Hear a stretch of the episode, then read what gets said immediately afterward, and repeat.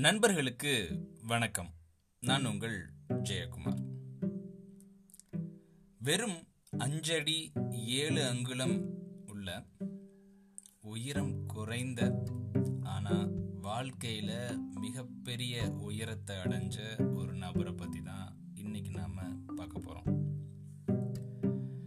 The Bradman of the East அப்படின்னு எல்லாருனாலையும் பெருமையோடு அழைக்க இவருடைய சாதனைகளை பாராட்டி இந்திய அரசு பதிமூணு மூணு ஆயிரத்தி தொள்ளாயிரத்தி தொண்ணூற்றி ஆறில் இரண்டு ரூபாய் தபால் நாணயத்தை வெளியிட்டுச்சு.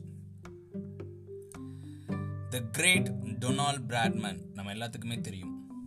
மிகப்பெரிய சாதனைகள் படைச்சவர் கிரிக்கெட்டில் அவருக்கு அடுத்து கிட்டத்தட்ட தன்னுடைய கிரிக்கெட் சராசரியில் எழுபத்தி ஒன்று புள்ளி நாலு செட் பண்ண இரண்டாவது நபர் இவர்தான். சிபி ஃப்ரை அப்படின்ற ஆஸ்திரேலிய வீரர் ரொம்ப அழகா இவரை பார்த்து சொல்லியிருக்காரு let us paying him white and take him with us to Australia as a opener அப்படின்னு சொல்லிட்டு. ஒரு சக கிரிக்கெட் வீரர். அதாவது வேற நாட்டு கிரிக்கெட் வீரர் இன்னொரு நாட்டு கிரிக்கெட் வீரரை பார்த்து இப்படி சொல்கிறதுலாம் ரொம்ப அரிதான விஷயம் தானே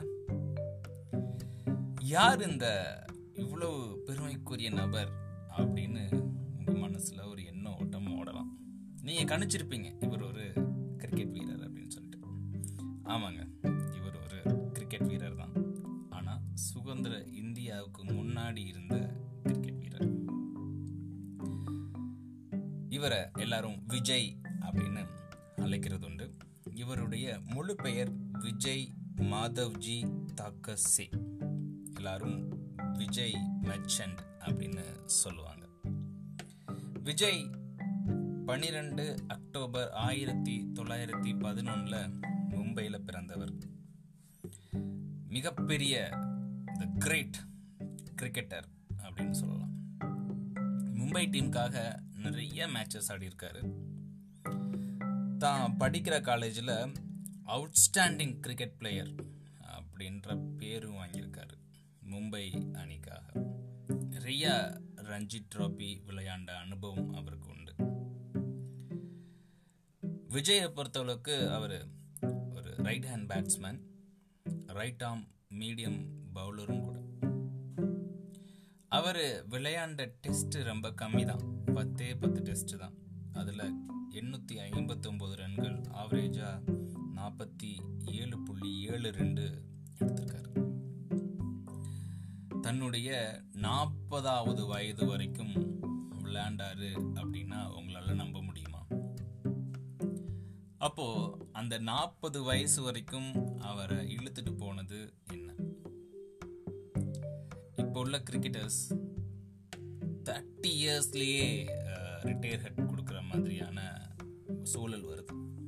இப்படிப்பட்ட சூழலில் வயதை ஒரு பொருட்டாக எடுக்காமல் இவ்வளோ சாதனைகள் அவர்னால் எப்படி புரிய முடிஞ்சது அப்படின்னா அவருடைய சாதனைக்கு இதுதான் கீயாக இருந்திருக்கும்னு நான் நினைக்கிறேன்.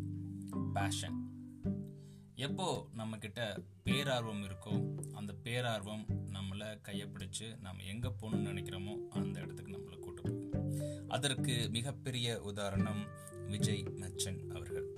இப்படிப்பட்ட புகழ்மிக்க நபர் இருபத்தேழு அக்டோபர் ஆயிரத்தி தொள்ளாயிரத்தி எண்பத்தி ஏழில் மாரடைப்பு காரணமாக மும்பையில் காலமானார். இவ்வளவு பெருமைகளையும் இவ்வளவு சிறப்பையும் தக்க வச்சு கொண்ட மெர்ச்சன்ட் அவர்களை பற்றி பேசுகிறப்போ எனக்கு ரொம்ப பெருமையாக இருக்கு. வாய்மை வல்லமை குழு வழியாக அவரை நினைவு கூறுறதுல எனக்கு மற்றற்ற மகிழ்ச்சி. நன்றி நண்பர்களே மீண்டும் நாளை இன்னொரு பதிவில் உங்களை சந்திக்கிறேன். விஜய்